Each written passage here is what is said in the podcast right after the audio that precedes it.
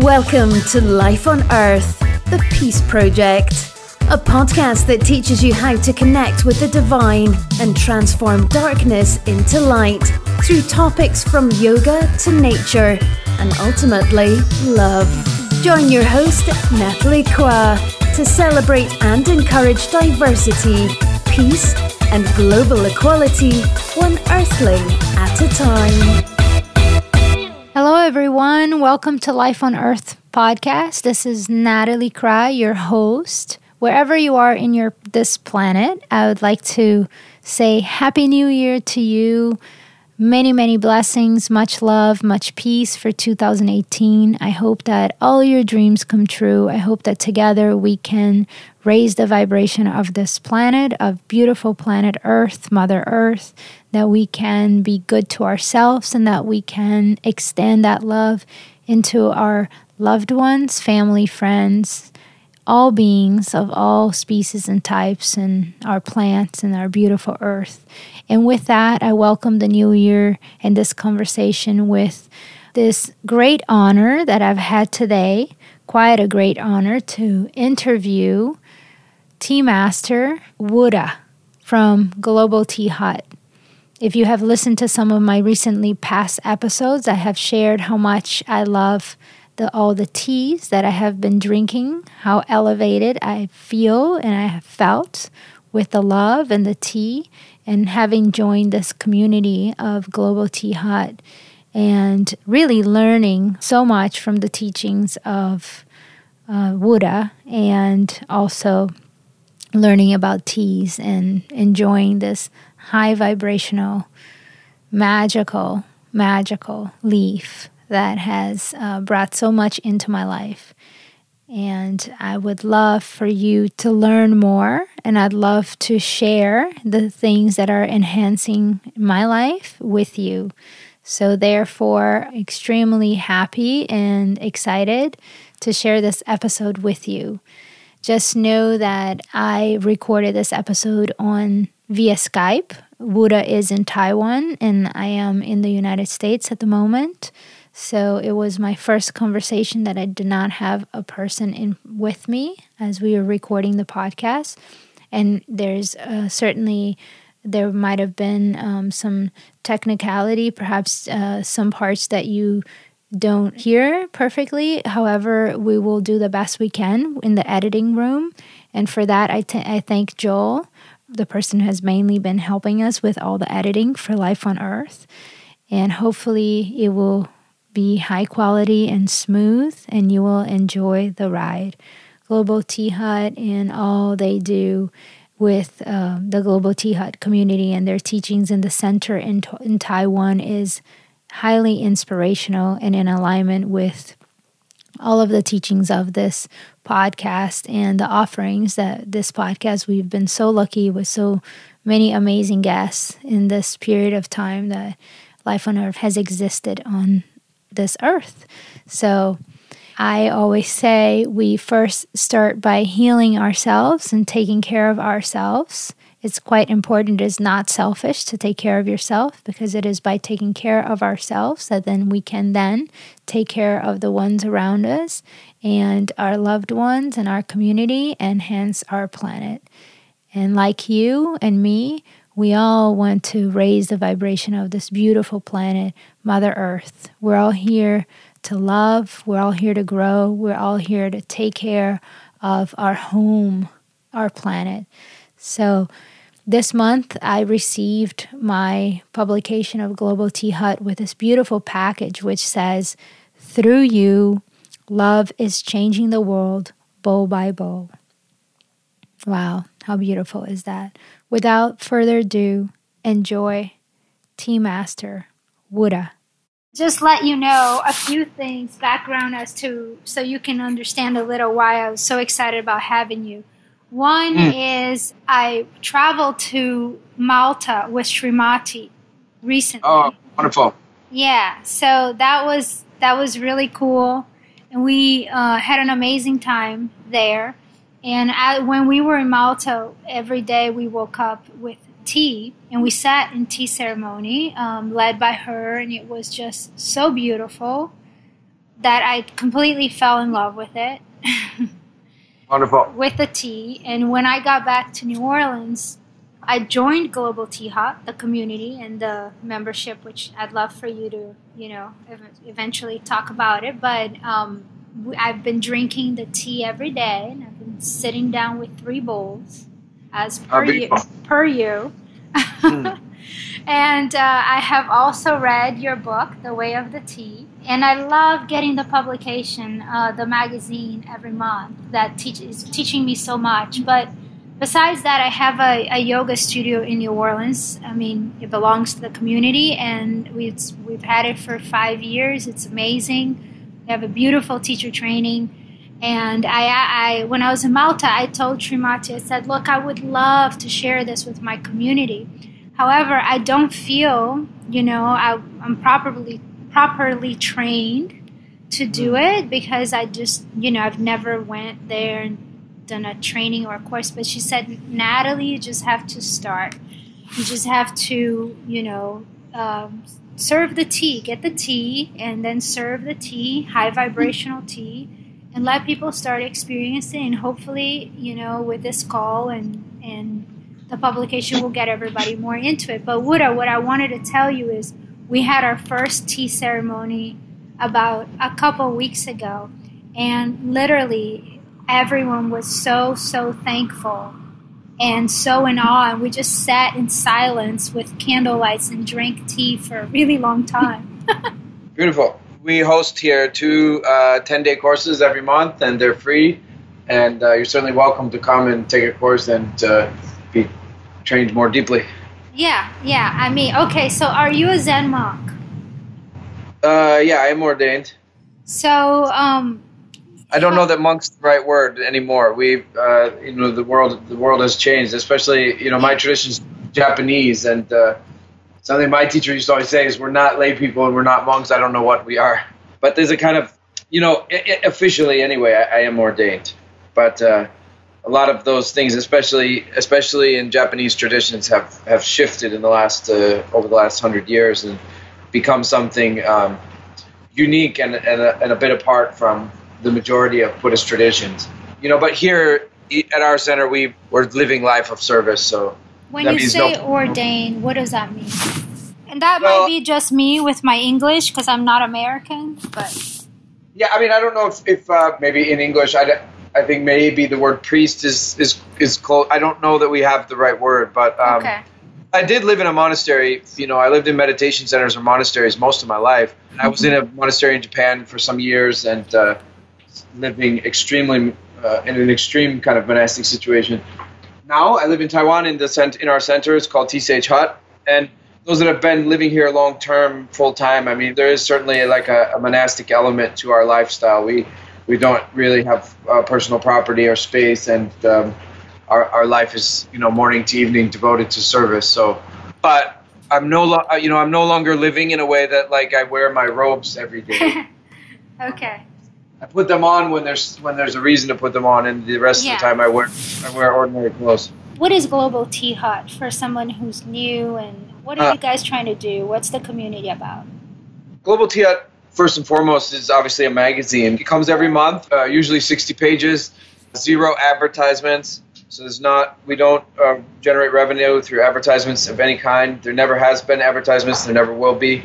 It's just through and through tea wisdom, and uh, it, it's an attempt to cover tea holistically in the English language. So there's something for everyone. The magazine is not meant to be a mouthpiece for our tradition. The center, Sage Hut, our center here certainly is that our lineage is kind of housed here, but the magazine is more for tea lovers, no matter what their approach. So you'll find articles on you know science of tea.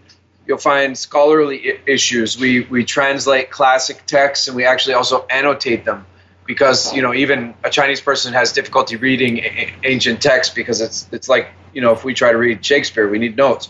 So we an- we translate and annotate. So we have scholarly articles we have science, uh, tea processing, history, folklore, teaware, art, and then there's also tea as ceremony. Tea as uh, an aspect of spiritual cultivation as well.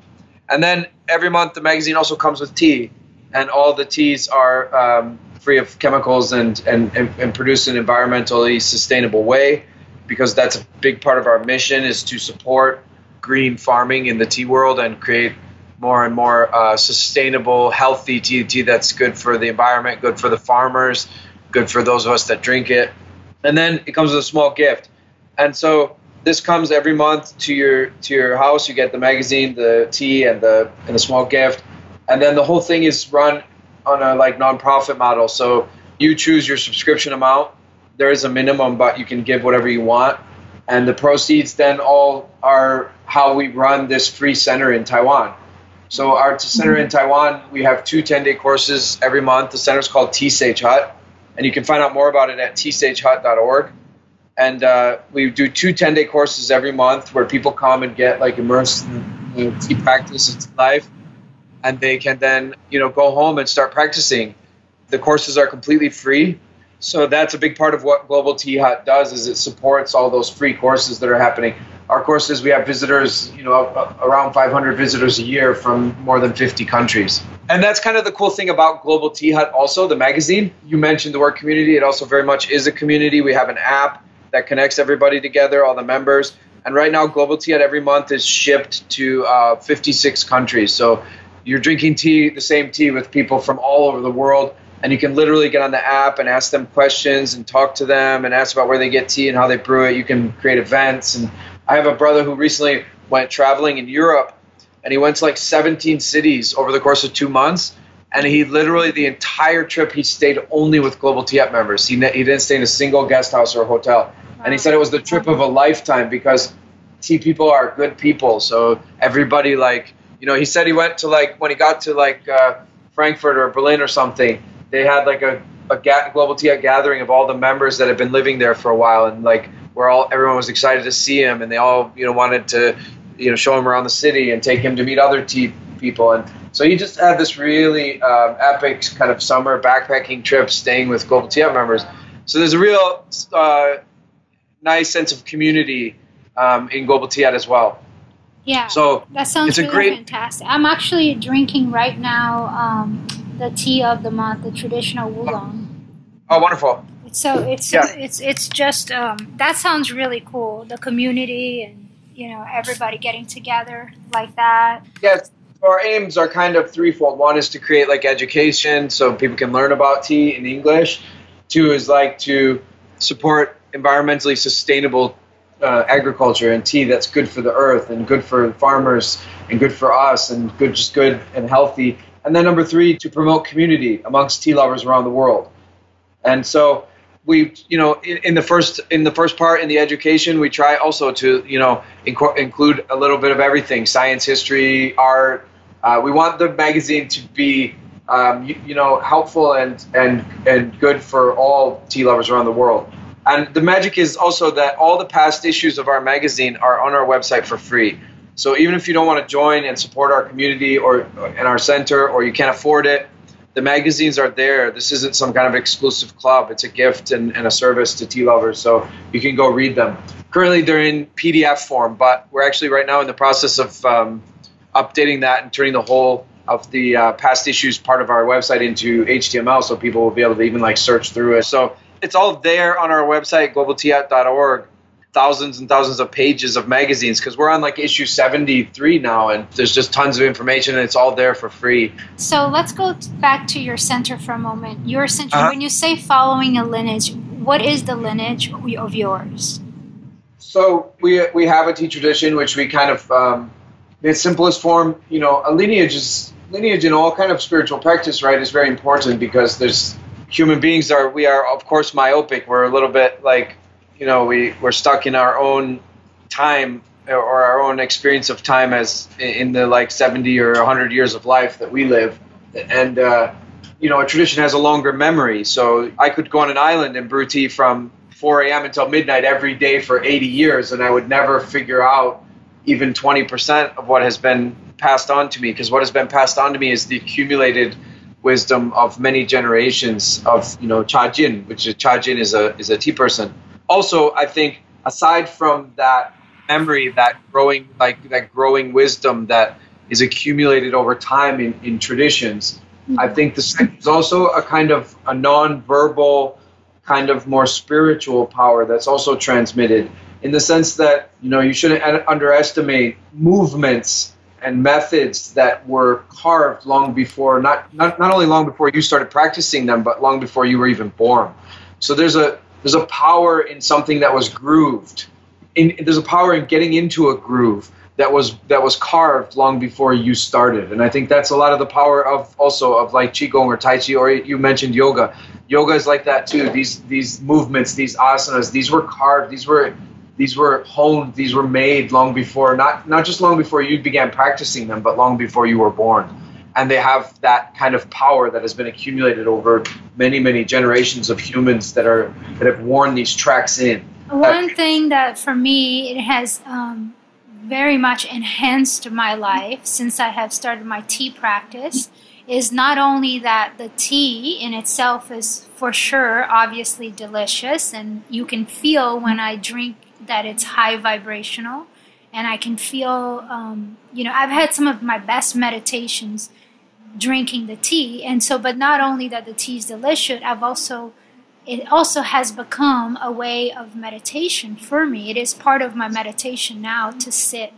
And that's something that I feel like it's so important because, for example, even us at my yoga shala, I'm, I am trying to introduce this to our community, and we don't, um, even as yogis, you know, we, we do practice meditation and all of that, but there's a lot of unfamiliarity and how can that tea become a part of your day to day basis, and how can that tea become a part of your meditation? You know, and it's so to me, it's such a beautiful thing to sit. Even um, sometimes I sit in my backyard under a tree and drink a bowl of tea. You know, it's just like magical. Yeah, that, that's you know, there's a real beautiful power in it. You know, and the language that that I use a lot is is that the tea is is a lot about restoring our connection to ourselves and to nature, and uh, it's about it's about we have all in us. You know, we have we were we're born with with the ability to communicate non-verbally.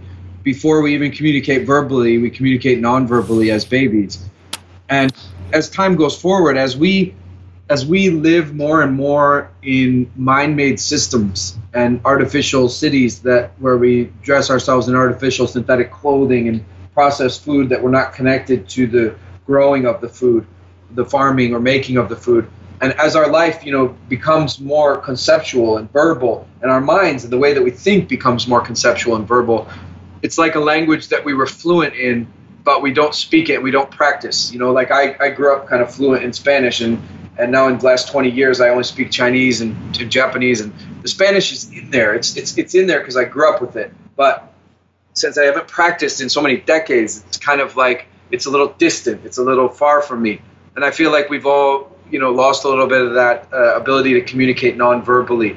In in the sense of like you know communicating first of all with our own body which is speaking to us so much. This body is such an instrument of, of power it is. Depending how you want to um, depending how you want to carve it up intellectually the atoms in in our bodies are billions of years old so technically these bodies were billions of years in the forming or even in terms of organic evolution hundreds of millions of years of of adaptation has gone into the creation of this body, and it's incredibly um, wise. It's incredibly powerful. You know, as we sit and talk here in this language, our bodies are both doing millions of things. They're regulating the kidneys and liver and heart and, and hormones. And there's a real deep and powerful wisdom in listening to that. And then from that, through that instrument, through that instrument, there's a power in listening to nature and hearing nature because no matter what lineage you're a part of, there are no teachings in any language that compare to the teachings of the mountains that have been teaching for millions of years. And there are no there are no chants. You know, even the Almighty Heart Sutra doesn't compare to the chant of light of those stars that have been chanting for billions of years. Some of the light that we see in the night sky is billions of years old. And all of that language, all of that wisdom is incredibly profound and deep. And we've lost a little bit of our connection to that. It's still there in us. But, like, you know, recently I was in the birthplace of tea, which is southwest China in Yunnan. And I was with this Aboriginal guide, and he was only like 18 years old. And he turned to me on one of the hikes and he said, uh, he started a conversation. He said, the rains are going to come late this year. And I said, how do you know? And he said, well, last night I was on my roof and I was looking at the moon.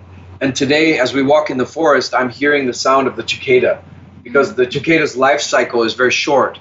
So by the sound of the cicada, he knew what stage they were in their life cycle, and then he was he was corresponding that to where the moon was, and through that correlation, he knew that what when it was going to rain, when the rains were going to begin.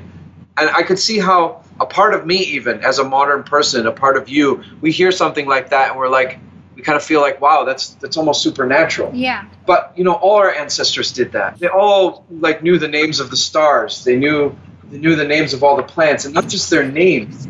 It's nowadays we do we do learn names, right? One of my favorite little stories is there's a botanist that goes down to South America, and he's with he's with his Aboriginal guide, and the Aboriginal guide uh, starts naming all the plants that they're passing. He names this is this, this is that. He starts naming all the trees and plants that they're passing. After about an hour about, of that, the botanist turns to the Aboriginal boy and says, "You know, wow, you know a lot about plants. You've named every plant we've passed for the last hour." And the boy kind of looks down at his feet and uh, ashamed and says, "No, I don't really know anything about plants. I mean, I know their names, but I haven't yet learned their songs." I think that story like just highlights a little bit of what I'm saying, which is, you know, tea helps to restore our uh, nonverbal communication, our ability to uh, to listen and hear and learn from the world around us. Because everything we know, spiritually or scientifically, even, we learned it from the world in which we live. We learned it from nature, from watching and observing and and, and experimenting. And uh, you know, when I was young, I would I would sometimes go to places and it was like I was it was like me as a separate being. I would go to that place and walk around in that place and then leave. And now, the more I cultivate myself, the more I open myself through tea, the more I'm able to, you know, go to a place and sometimes it's even overwhelming because of the messages that are there, how much you can hear and receive and, and take in. And this is really, you know, a lot of what it's about. There's a real magic when something created by nature fits our our five or six senses in, in Eastern thought. There's six senses because we include the mind, but let's say five senses. When when something created by nature fits our five senses so perfectly that everything just aligns, you see that is a kind of communication. It's an you know, integration. What, I mean, there's not that many things that you know that can actually bring us to that form of integration. Completely. Absolutely. Yeah, absolutely. Like you know what allows you and I to have this this podcast and communicate is that we both have similar like psychosomatic constitutions. We have similar bodies and brains, and we both speak the English language. So I can speak and you can hear and understand, and, and vice versa. And so, what about when something in nature, which is not human, you know, has a way of like completely fitting into our senses perfectly and bringing us bliss and transcendence? It's like that is the perfect example of nature communicating to us, right? Mm-hmm. So my kind of catchphrases that I teach is is that you know nature is always speaking to us, and tea helps us to understand what she's saying. I love that because I, I mean I, I am experiencing exactly that, and there are days that I've literally had some of the best meditations in my life while drinking tea and un- sitting with this tree in my backyard that I feel I'm communicating with which is I, I know it could, could potentially sound crazy, but it's hmm. so awesome, you know. Yeah, that's right. Life changing.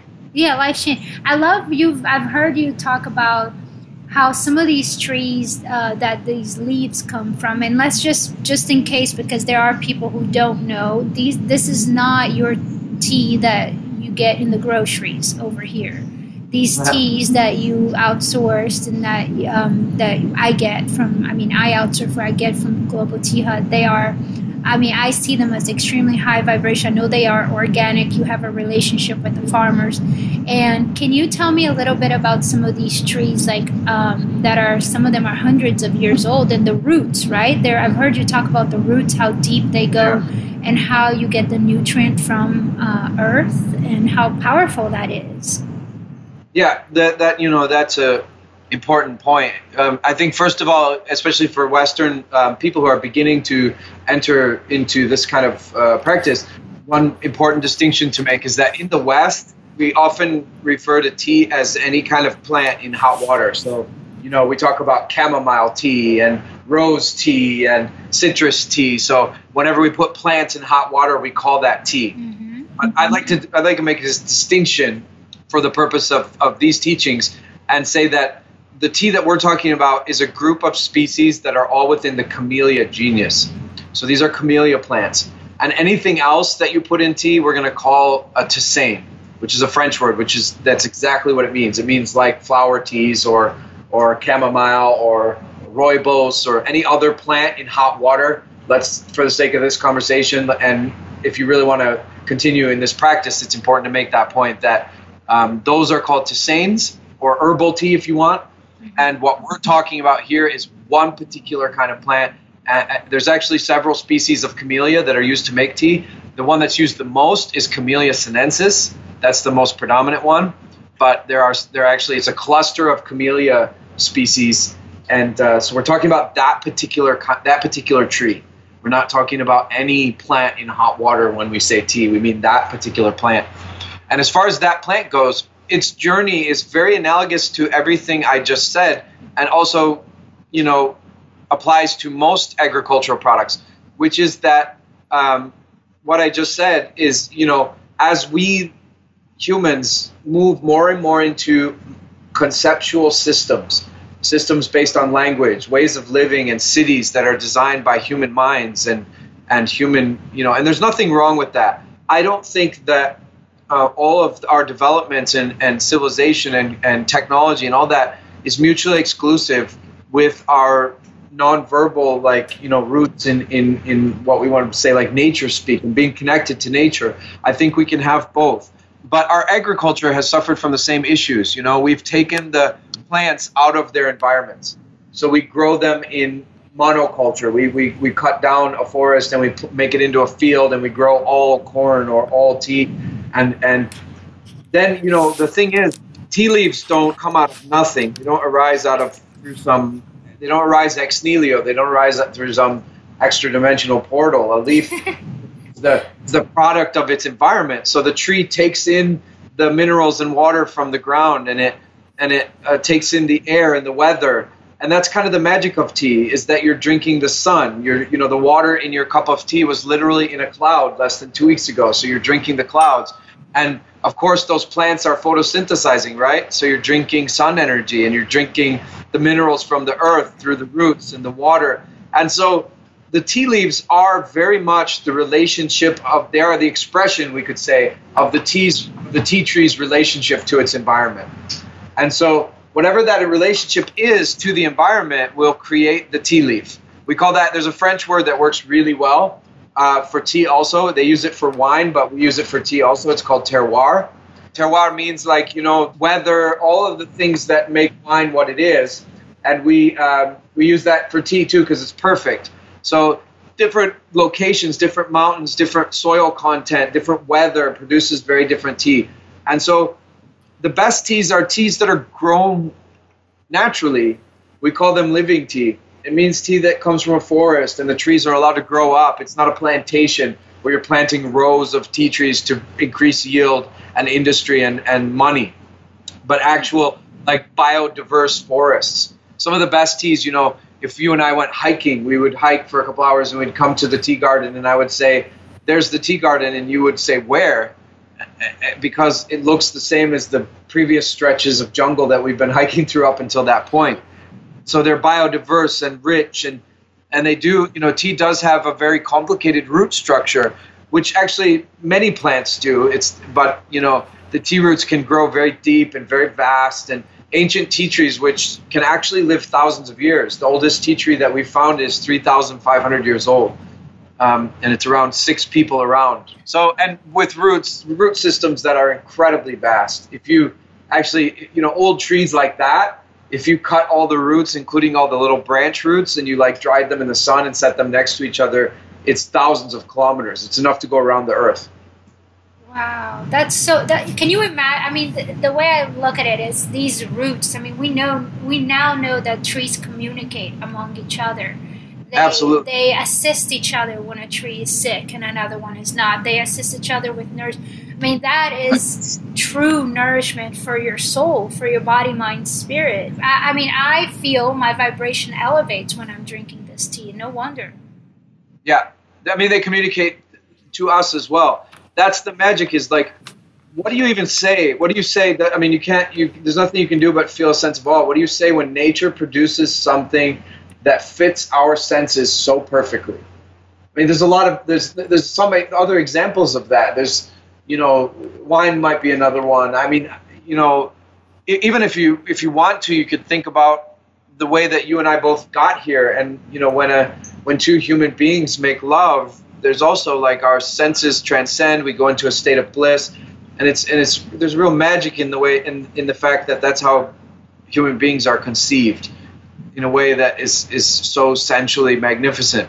And I think tea, that there's the real power in, in tea in that, and that the you know nature has created something for our senses, and uh, there's some you know insights that are a little bit deeper if you want to dig deeper into this. Mm-hmm. There's deeper insights which are that you know if you combine a few factors of of of plants and plant consciousness that make this really powerful, which is number one, plants their consciousness is not located anywhere in their body.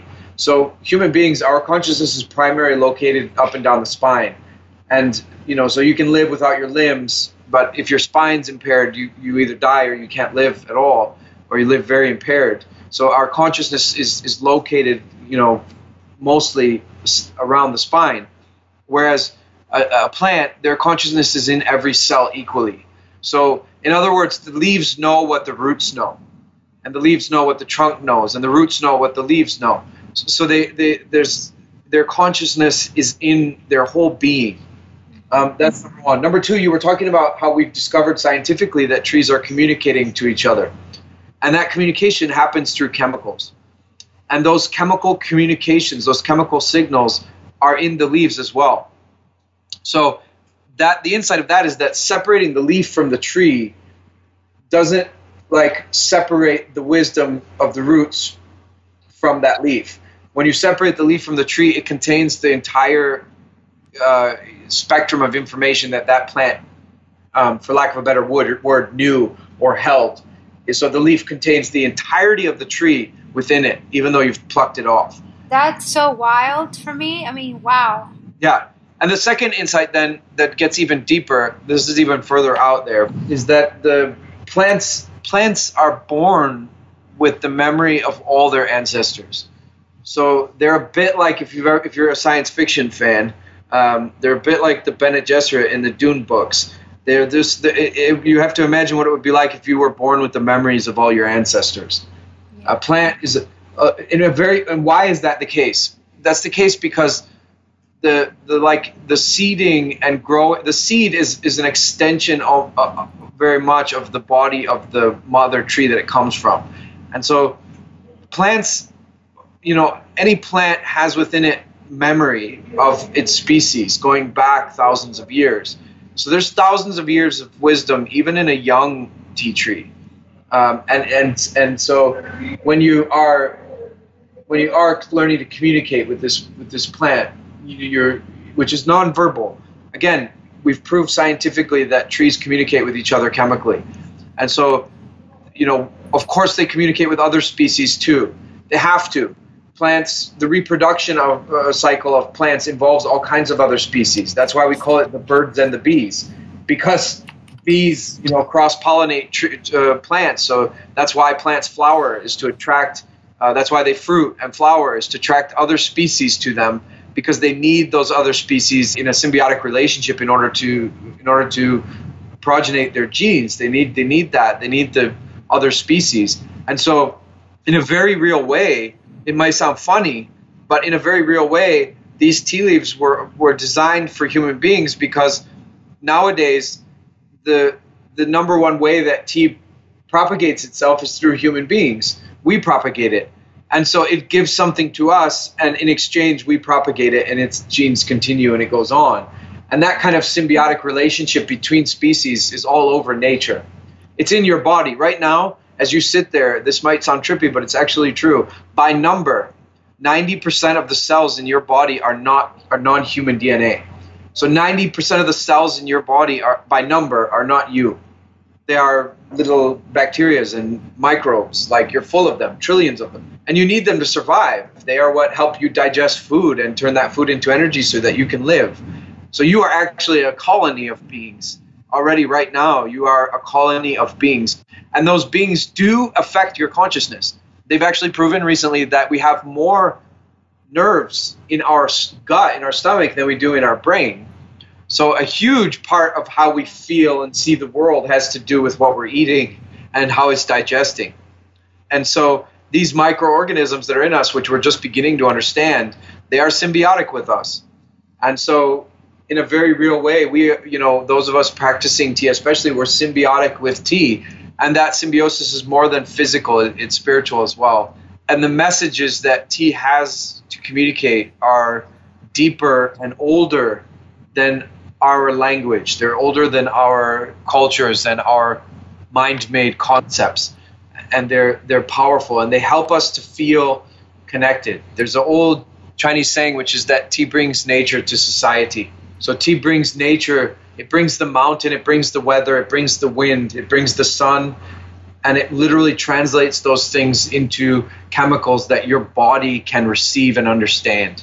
And if you're listening, then you hear your own place in all of that. You hear your your own connection to all of that because the important thing to remember is that we have not lost our connection to nature. We are nature. Nowadays we talk like I need to we say, say things like I need I to need go to get go out. to nature. Yeah. I need, I need I need to go to nature, but that's absurd. You don't need to go to nature. You are nature. Nature is inside of you. You are the earth. You are the wind. You are the sun. You are the your atoms you know, we're literally born in a star billions of years ago, and you eat the sun every day. Plants photosynthesize sunlight and turn it to energy that you consume. It's what motivates your body. You are, you know, and so we don't. That separation is mind made, and what we've lost is not the connection to nature. We haven't lost that. What we've lost is the feeling of connection to nature. They aren't the same thing. The connection is there. It's there all the time. because that's Yeah. why when we go take a walk in nature, we feel automatically better. That's right. One of the greatest honors of my life was uh, I got to serve tea to, to some Hopi elders at some point. You know, I'm, I myself am Native American also, so that really meant something. And and when I was there in Hopi land, I met one of the one of the most powerful and beautiful humans I've ever met in my life. One of the most enlightened beings.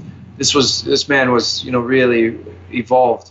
He didn't speak much, but on one walk, we were going for a walk, him and I, and uh, he kind of pointed off in the distance, and he said, "Those people." and he didn't say it in a rude way. I realized later he was being polite. He was talking to me. He meant me. He meant you. He meant all modern people. He wasn't. He was just in a polite way. He didn't want to say you. So he said those people, you know, and he kind of pointed off in the distance. But he meant all of us. He was talking about all of us. And he said those people, they, you know, they flip a switch and the lights come on. They turn a tap and the water comes out. And as a result of that, they've stopped depending on God. And as a result of that, they no longer hear the Spirit. Mm. And I and I really that really shook me up. It has shaken me so deeply because also we were talking earlier about transmission, about the difference between Yeah. watching something on YouTube or listening to this podcast, which is great. It's let's get the information. Yeah, let's get the information out there. Yeah. But part of the power of what knocked me out of my shoes was standing there under this huge, vast sky with this beautiful being and his and his cultivation and power. And it really, what what struck me about it, what I realized so deeply is is what he was saying is just so true.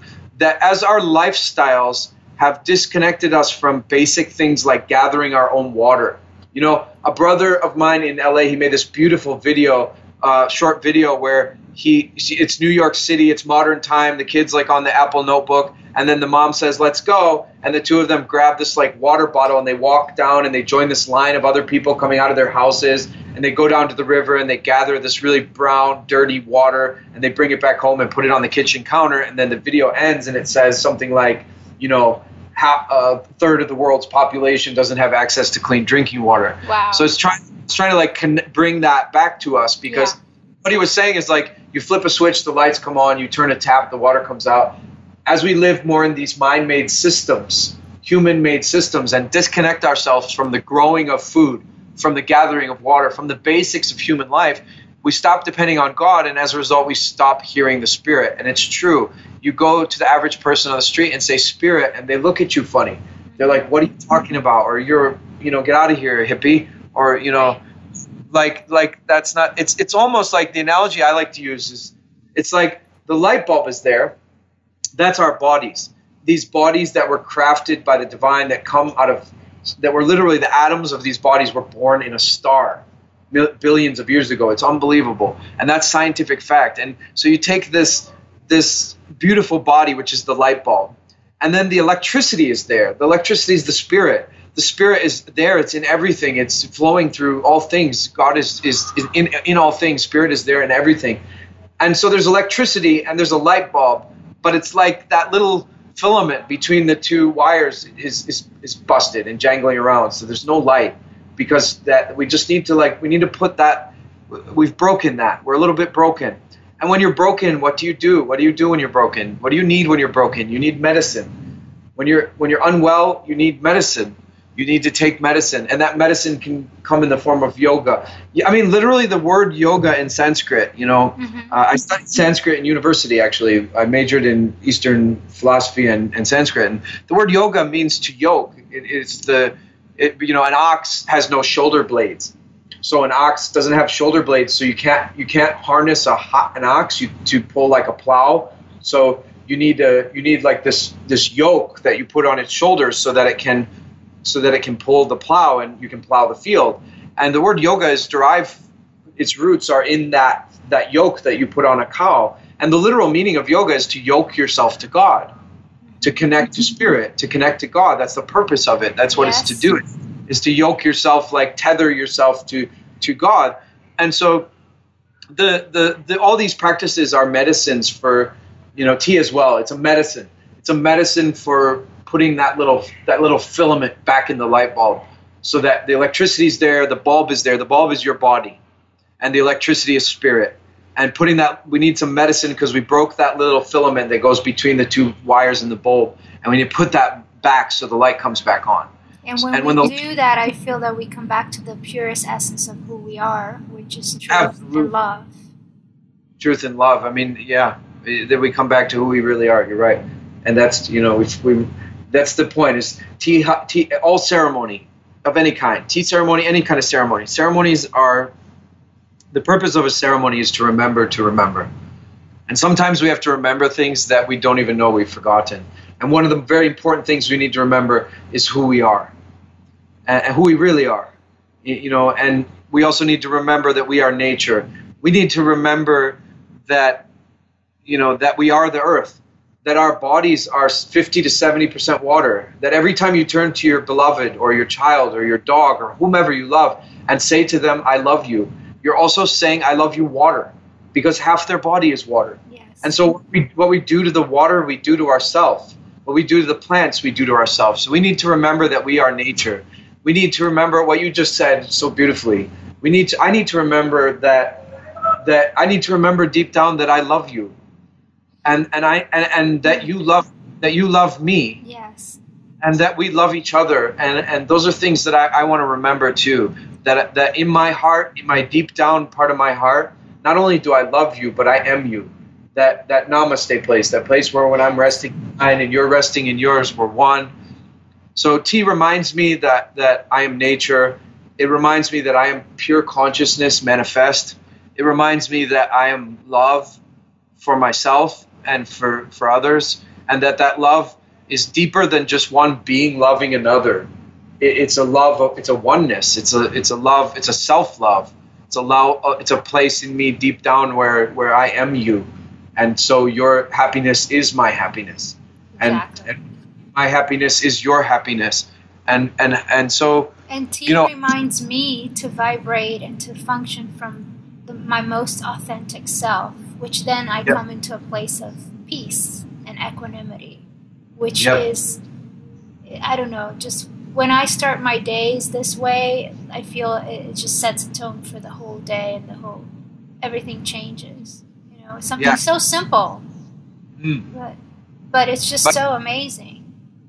Yeah, usually truth, the best truths are the most simple ones. Yeah.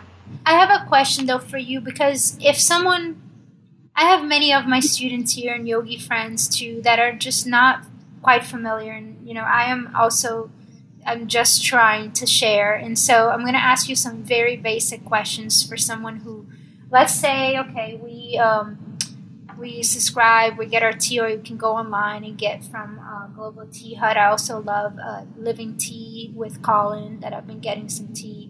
And you get you know these high vibrational tea. And then when you come into the brewing or aspect of it um, somewhere I heard that there might be is it five that you the, the top or there's many ways? I like can well there there why, are okay there, first question why because I've been getting a lot of que- the, this question why the bowl?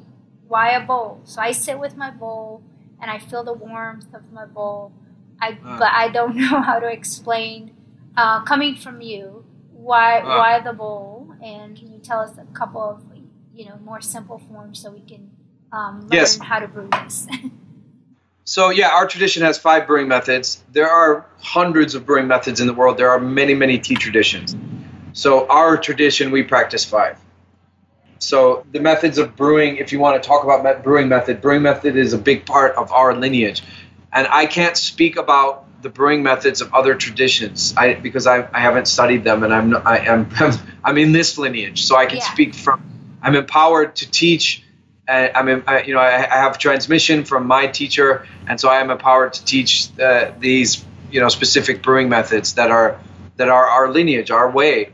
That's, you know, earlier we talked about a tea tradition. That's a big part of what a tea tradition is. It's method. Method is what separates one of the big things. That, I mean, we have that nonverbal kind of transmission that we talked about earlier, and that that nonverbal transmission we can't talk about it because it's nonverbal.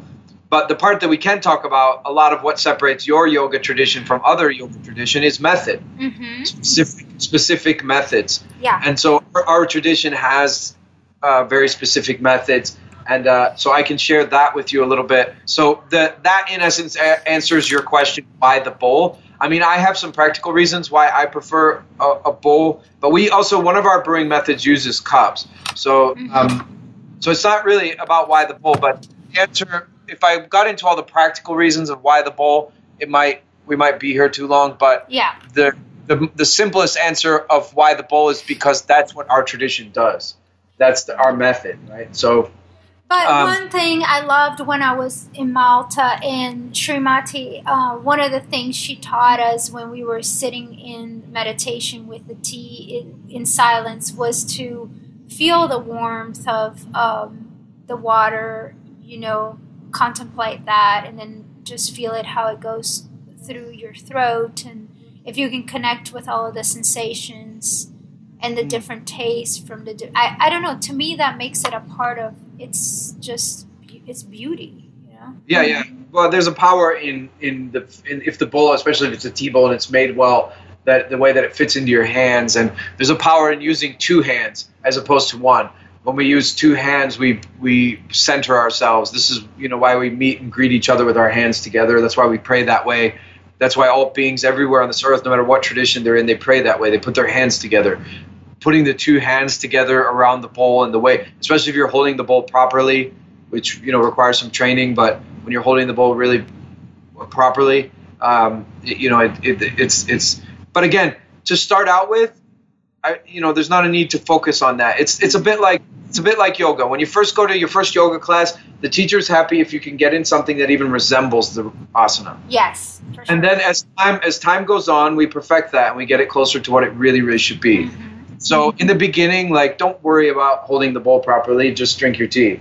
Eventually, eventually, as you know, as you train, we can get that down to exactly how it should be. And certainly, there is a difference. But the point is, like for a beginner, even if they could get into, you know, even if they are a little bit more limber and they can do the asana pretty well, they won't be sensitive enough to know, you know, what those little micro adjustments are actually doing. Exactly. You just got to right, so, kind of just do it first. Just start practicing, right. just do it, and then yeah, that's know, right. Over that's time, things will develop and grow. Yeah. So a path is a path is always from the gross to the subtle And so to start out with, I think the homework that we always give, the really easy way to go about this is to get a bowl and put a few leaves in the bowl and and add water and keep, really keep it that simple. No pots, no need for anything, no teaware, no get you know methods not important in the beginning. In the beginning is to get a feel for this practice, for get a feel for listening to this plant and what it does to your body and to your senses and to your spirit. And um, so you know if and then join Global Tea Hut. Every every issue comes with tea. And the first article of every magazine is about the tea of the month, and it includes brewing tips. It includes, you know, where the tea came from, etc. But start out real simple. My homework always is like before you do anything else in the day, um, drink three bowls of tea at least. If you want to drink 27, that's fine, but start with three. Um, and uh, and there's only one rule in the beginning. In the beginning, I would suggest that that the listeners and beginners out there forget about all the parameters. Don't worry about how to hold the bowl. Don't worry about you know you know look if you put too much leaves in the le- and the tea's a little bit too strong, put less next time. If it's too weak and you like it a little stronger, put more next time. But keep it just super simple. Put some leaves in a bowl and add water. Really, no method, no, no, you know, just that. There's only one rule. There's really only one rule that I think a beginner should okay, care about. What is that? And that rule is, and try this for a week. And at the end of the week, you can you can evaluate your own life and decide if this is a practice you want to continue and it brings benefit and changes your day or not but I would give this a try every day for a week. Drink three bowls at least. Again, you want to drink 50, that's fine, but at least three bowls every morning before you go about your day. And uh, the only rule, so it's not how to hold the bowl, it's not how many leaves, it's none of the practical stuff. Set all that down. Only one rule, and that rule is while you drink those three bowls, you do nothing else. No phone, no music, no talking, no, just three bowls of tea. Nothing else. No multitasking, no you know, just just the three bowls of tea and nothing else. That's the only rule. I love that. Yeah. Wow. Okay. I really and then, love that. And then and then I promise all of the like practical wisdom. Look, we have tons of videos too. Yeah, so yeah, it, I know. like, y'all, you'll have a lot of resources that we can get into, and yeah, yeah, tons of information, and that will all come. That will all uh, find its way to you, and you'll get better, and you'll get Yeah. more skill. of the course, skills- I started uh, fall in love with the whole thing, and I got a a beautiful side handle, and I love watching the leaves open. You know, when I it's just it's like so beautiful. Yeah, awesome. Yeah, and and so like you know, as you found, all that will come to you. All that will, all that will, all that will, you know, it will find its way. It, it, it, need to. Um, Can you uh, tell us a little bit about tea as a form of meditation? certainly, I mean, tea has has for. Uh, you know, the first humans to domesticate tea were Zen monks, and and it has. There's a saying in Chinese which is "cha chan yi wei." It's actually the name of one of my books. It means tea and Zen one flavor. So tea is, you know, the, the the fact of the matter is, look, I've been teaching meditation as long as I've been teaching tea, which is, you know, I've been practicing for 30 years and teaching for, you know, 15, 20. And if if if if a interviewer like yourself, if you asked me right now, Wu De, um, you know, you've been teaching meditation so many years, could you describe the meditative mind in as few words as possible? Just like real simply, as few words as That was possible. What that was actually going to be one of my questions. So thank you. Oh, so what is the meditative mind in as few words as possible and as simple as possible? My answer would be the meditative mind is calm and awake. Calm, and awake. That is the that is as close as we can get in as few words as possible. Mm. Calm and awake.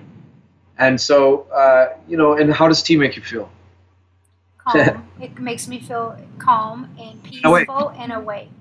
Yeah, and so th- th- there is a very real, you know, tea has always been one of the five essential mindfulness practices in Buddhism, um, it, because it it's meditation in motion, and so that's what makes it a really powerful tool in the arsenal of a of a someone who's practicing self cultivation. Is that there's it, you know it, it shares this in common with yoga as well Yeah. in in that you know there's it's meditation in motion and that's powerful when it's especially when it's combined also with seated meditation when you make you know when you when you combine seated meditation with with devotion in motion then you get you know this two start to to work in, in tandem together so the idea is to be very present mindful, and and and peaceful and calm. And the beauty is that you prepare the tea, you know, with this kind of calm, attentive, focused, mindful energy.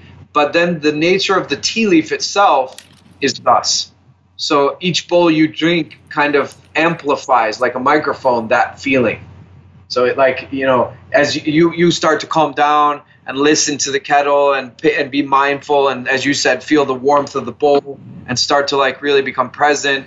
And then you drink the tea, and literally the the medicine of the tea starts to amplify those feelings because that's what it does. It makes you calm and awake. It calms you down and wakes you up at the same time. And so it starts to amplify that meditative energy. And then the next bowl that you brew is even more calm and peaceful and then you drink it and like you know slowly this like spirals and starts you start to become very present and very focused and then you start to remember because you know my teacher used to always say when he was teaching meditation zazen which is zazen is the japanese word for yes, seated meditation yes. seated meditation so when we teach zazen you know he would often say that that our minds are like glasses full of muddy water and how do you clarify muddy water it's very simple. You leave it still. And as soon as it starts to become still, it starts to separate from the water starts to separate from that which it's not. It, the, the mud starts to go to the bottom and the water starts to purify and become clear. And so when you when you make something still when you make the water still, it starts to separate from that which it's not. And when I sit for meditation or sit for tea ceremony, slowly bowl by bowl, I start to separate from that which I'm not. And and you know sometimes at the end of like an hour meditation, my teacher would, you know, he's he was a Zen master, so he would drop these like Zen bombs, hmm. and and then walk away.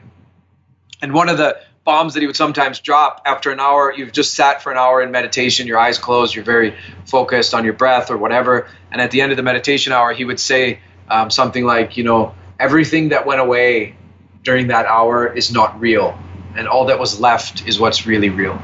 Wow. So that's kind of what happens when we sit in tea ceremony too is that the tea starts to wash away that which we're not and it starts to you could think of it in terms of like since it's liquid we could think of it in terms of like a current. It's like a, a river a stream a, a current that is that is moving towards our heart. And if you surrender to that current she the tea she carries you inward she carries you to yourself. And in that journey you shed and let go of all the things that are not important. And you start to remember the things that are important, which we spoke of earlier, which is that I am awake and I'm alive, and soon I won't be, and this life is very precious, and that I'm a part of nature, and that you know what nature is, I am, and and you know that nature is not stuff, it's not resources. We have to transcend this. Uh, modern ideas of land as resources, land as chemistry, land as stuff. Because if the plants are stuff, then so am I and if I'm conscious and awake and divine and valuable, then so is the land. And we need to return to land as spirit and land as what about land as home? You know, and we need to so you know, I'm reminded of those things. And then I'm also reminded most importantly that I love you and that you love me and that we're all in this together and that e- even the darkest forces need love and and that we're you know we need to as cheesy as it sounds we need to keep quoting gandhi we need to be the change that we want to see another of the of my favorite things from the i told you one of the honors of serving the hopi uh, elders tea you know one of the most powerful things that the hopi say that echoes in, in all that i do um, is they, they have a saying in, in hopi which is we are the ones we've been waiting for. So we are the change. it's, it's so true. Yeah.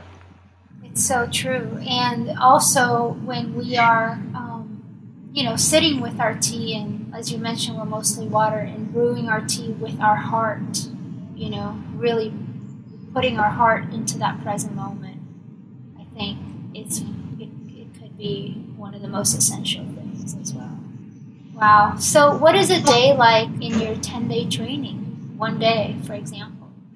Uh, the 10 day courses are beautiful. You um, so you meditate morning and evening. Um, there's so there's morning and evening, and there's meditation instructions. Um, so you meditate morning and evening, seated meditation, and then we have silent after med- morning meditation. We have silent breakfast. The food here is absolutely amazing. You'll be blown away.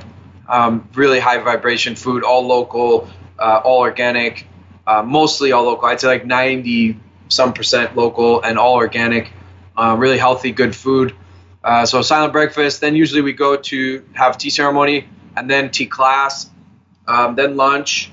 Then there's a rest period. Um, then there's a, a hour and a half service period every day, so you get to get back and do some karma yoga.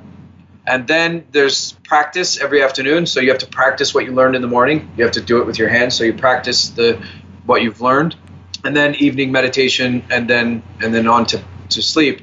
But then there's a lot of like special days. There's a um, we have a farm, so Friday mornings we call Friday, farm, farming Fridays. So instead of the afternoon service period, the service period's in the morning on Fridays, and you go over to the farm and do some farming you um, you go to the mountain to fetch water. So we have a whole day about water and its relationship to tea. And you go actually, we, we do the entire hike in silence.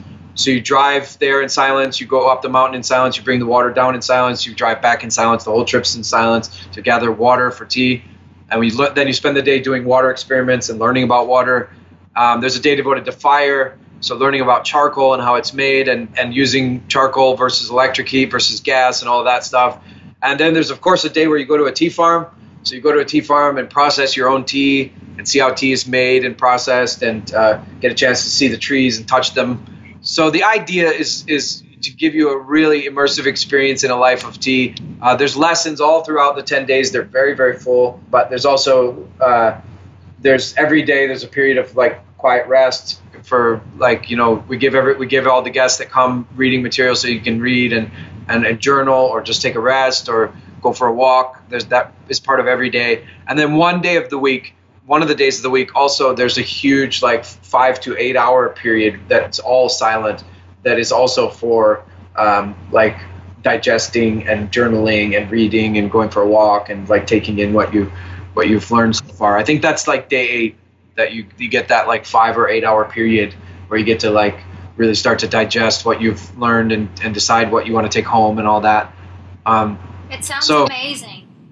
Yeah. So the idea is you learn about water, you learn about fire, you're going to learn two or three brewing methods, you're going to learn, you're going to meditate, eat really healthy, cleansing food, you know, and go to the mountains to the tea farm and to get water and just, just all, and learn in 10 days. Our, our goal is there's an old, to, I've adapted an old Chinese saying.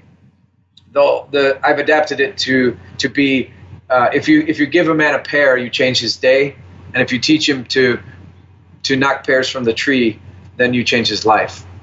The real saying is about fish, but uh, but I don't eat fish, so uh, it's about yeah. adapted it to pears. So our goal in our courses is very much to teach people to knock pears from the tree. Our goal is to teach you to be so that right when you leave those 10 days and you go back home, you can start a tea practice in your life for your own benefit and for the benefit of your uh, your family and, and, friends as well. And community. And, and, yeah. Yeah. So how does well. one apply?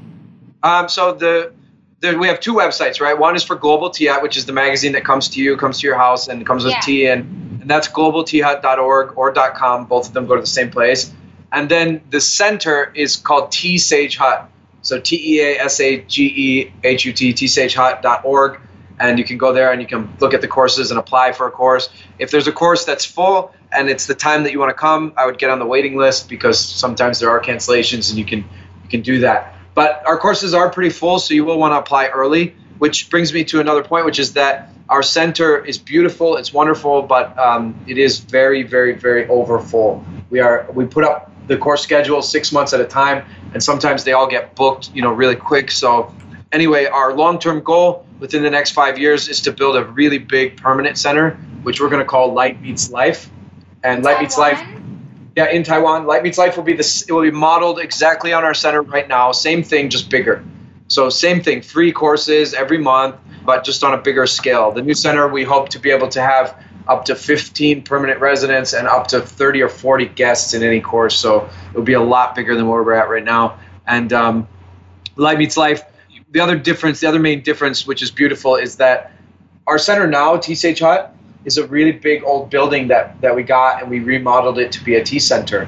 But Light Meets Life will be architected from the ground up to be a tea center. So we'll be building the buildings to, to suit the purposes that of our tradition, which is a whole, you know, it's it's much better, obviously. And, and we're building this for posterity. We're building it also so that you know those who want to practice tea 100 years from now, after we're gone, will still have a place to go and learn tea for free. So, and so if you want to support that, the, the, the way that we're going to build Light Meets Life essentially is through Global Tea Hut. So, right now, the map that we have so far is when Global Tea Hut subscription gets to 2,000, we buy land. When it gets to three, 4,000, we start building. And when it gets to 10,000, we have the world's greatest tea center. So as Global Tea Hut subscription grows and grows and grows, we build this center, and that what's that's what makes Global Tea such a powerful form of media is that it is modeled on this kind of nonprofit. So you get this magazine that has no advertisement, comes with tea, and then you yourself can learn about tea and about tea practice, and then all the proceeds go to build uh, and maintain centers that you yourself can go visit and learn more deeply. Well, so the whole it, to me, it's a no-brainer because the, the publication, the magazine, it's it's insanely beautiful. I mean, we're yeah. talking about super high-end, super high qual- uh, quality. Uh, the one on this month has some fabulous recipes, and I mean, it's just. And then you, you on top, you get the tea, and you get a small gift. So I'm, I'm like, whoa, that's just so crazy good. yeah, yeah, it's wonderful. Really it's added a lot to my life. Uh, so I just want to tell you thank you. I want to say thank you to you and to everyone at Global Tea Hut for all the effort um, that your you know your community, your everyone there is doing because y'all are doing a, a really amazing job, and it's just very inspiring to see that happening on in our planet. Yeah, thank you. Yeah, it's a beautiful project. It's a really so beautiful. Project. If anyone wants to get a hold of you. Um, do do you all have Instagram or do you how do, does it happen? So Global Tea Hut certainly has Facebook, Instagram, has all that stuff. Okay. Um, so you can connect to us through uh, through the Global Tea Hut. Yeah, and I can include that on my show notes. Too. Yeah, the Global Tea Hut website, the Facebook, the Instagram, all that's there. Um, me personally, I don't have any of that. I don't even have a cell phone, so uh, I've never owned a cell phone in my life. Yes, uh, well, good. That's a, that's a part of the monk thing. Yes. So if you really have a message for me personally, and you and you uh, email Global Tea Hut, so you go to the Global, if you go to the Global Tea Hut website, from there you can get to Instagram or Facebook, or there's also a contact button. and you can send an email. And if you if you said like this this message is for Wu De, um, eventually they will pass it on to me. Yeah, they, and, they will because they pass your message. Uh, they pass my message on to you. So I really appreciate that. Yeah, yeah, it'll it'll it'll get to me and I will respond. I might be slower than you're used to in this modern age, but I will respond. Okay, Wu De, I want to read something for you. Okay, you ready? Yes. As the leaves of this tree are, I too am of the water, the sky, sun, stars. I share this essence with all the 10,000 things, and in so doing, empty myself and my cup. As tea, I am now free to transcend the moment finding heaven in a leaf.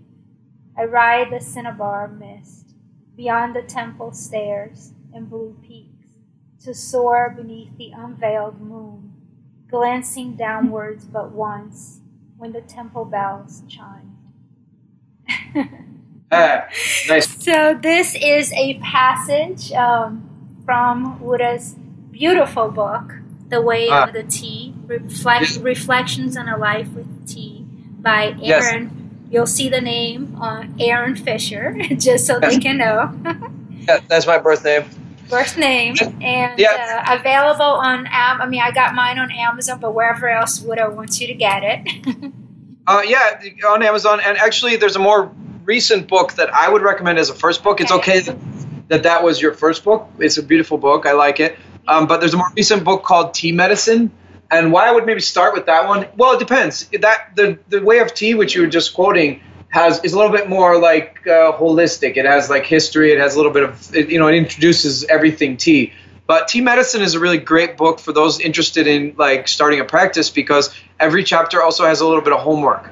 So there's actually like a little there's a there's some teaching and then there's a little bit of practical things that you can actually do. So every medicine. So I will get that yeah. for myself right even like tonight because uh, that, yeah, that awesome. sounds really cool. That you yeah. can do like a there's a to do part with it. Yeah, absolutely. That's why I think it's a great so, like. Since you mentioned point. that tea tea as medicine. Mm, yes. Yes. Yes. It, this is medicinal tea. Yeah, absolutely which is so fantastic. Yeah, absolutely. Well, thank you so much. I will let You're you go. I know we you you've been so generous and kind with your time. We have gone a little over, but I'm sure um, everyone who will listen to this, it's just such an, a blessing to have you share uh, all of this, all of this love and passion mm. with us and the world, and you know know that you are affecting many lives and we are very lucky to have, uh, like you said, this medium of a podcast that can get to people. This podcast have been so blessed. Life on Earth, um, we get people also hearing it from all over the planet, which is Wonderful. so cool. You know that we are yeah. all connecting this way. That's great. Yeah, yeah. and healing. And healing. I was yeah. I was telling my students right. We have to think of Global Tea Hut and Sage Hut and all that we're doing, our whole project. We have to remember that our project is just one department in the huge office building that is the corporation of Heal This Earth and all human beings. Exactly. And I and, yeah. I, and I really appreciate that. Yeah. We really need to. I love the planet, which is why uh, my podcast is called Life on Earth. I think we yeah. all, we're so diverse. I myself am half Brazilian, half French. I've lived everywhere as well. I mean, we're all so diverse, and Absolutely. we all have this one commonality I think uh, the way things are nowadays, you know, I, I know that we all want peace, we all want love, we all want truth.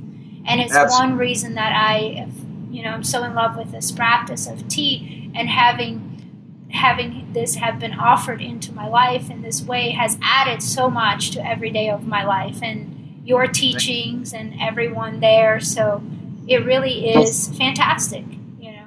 Yeah, it's it's uh, one of the greatest powers of tea is that it's so universal. And know that I, I am a part of your community as well. Uh, well, that's so wonderful to have you. What even, an honor. Even though I'm like here in New Orleans, I'm not in Taiwan, but I'm I'm with y'all in tea every day. Absolutely. Well, that's wonderful. It's what an honor to have you. And you. you know, I can't wait till we get to hug and have tea in person. I know. I can't wait to have tea with you in person also. So thank you so much. Namaste. Would I have a Namaste. wonderful Namaste. night and, and just you know have a beautiful week and all that. Thank you so much.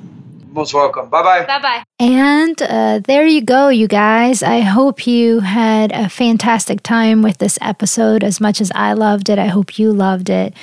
Uh, my wish for you is that you join the community of Global Tea Hut with as little as I believe it's $20 per month. And you can sign up online globalteahut.org you will get this medicinal incredibly high vibrational plant tea delivered to your home. And you will join this global community and you will share the love of tea. And as Wooded and um, suggested to us three three bowls. Try that and together you will join me as well and you'll sit and tea and let me know. Let us know how it goes if you do it and see how that will play into your life. If you've enjoyed this episode and many of the past episodes, please subscribe to the show. Share this episode with one of your friends. Share it to someone you love who you feel that could be beneficial and enhance their lives. And um, give us a review on iTunes. That would be just fabulous and fantastic. We do have a Facebook group page, Life on Earth Podcast. You may request to join where we share many inspirational articles, and the community has a conversation there. And it's been uh, beautiful to watch it grow and beautiful to watch the connections. Also, please consider donating to the show so that we can produce many more episodes such as this one. And this way, the show can continue to grow. We have a button on Patreon. I will include this as well on the show notes, as well as Wu De's book and um, the Global Tea Hut community and global and the the Sage Tea Hut Sage. Thank you so much. Um, have a wonderful, wonderful day, and you are just fantastic. You are the best, and know that I believe in you, and because of you, the world is a better place. Ciao, ciao. Bye bye. Thanks for listening to Life on Earth. You can help us by taking a few minutes to leave a rating and review on iTunes. For more inspiring content, be sure to subscribe so you never miss an episode. Search Life on Earth in iTunes or visit lifeonearth.podbean.com.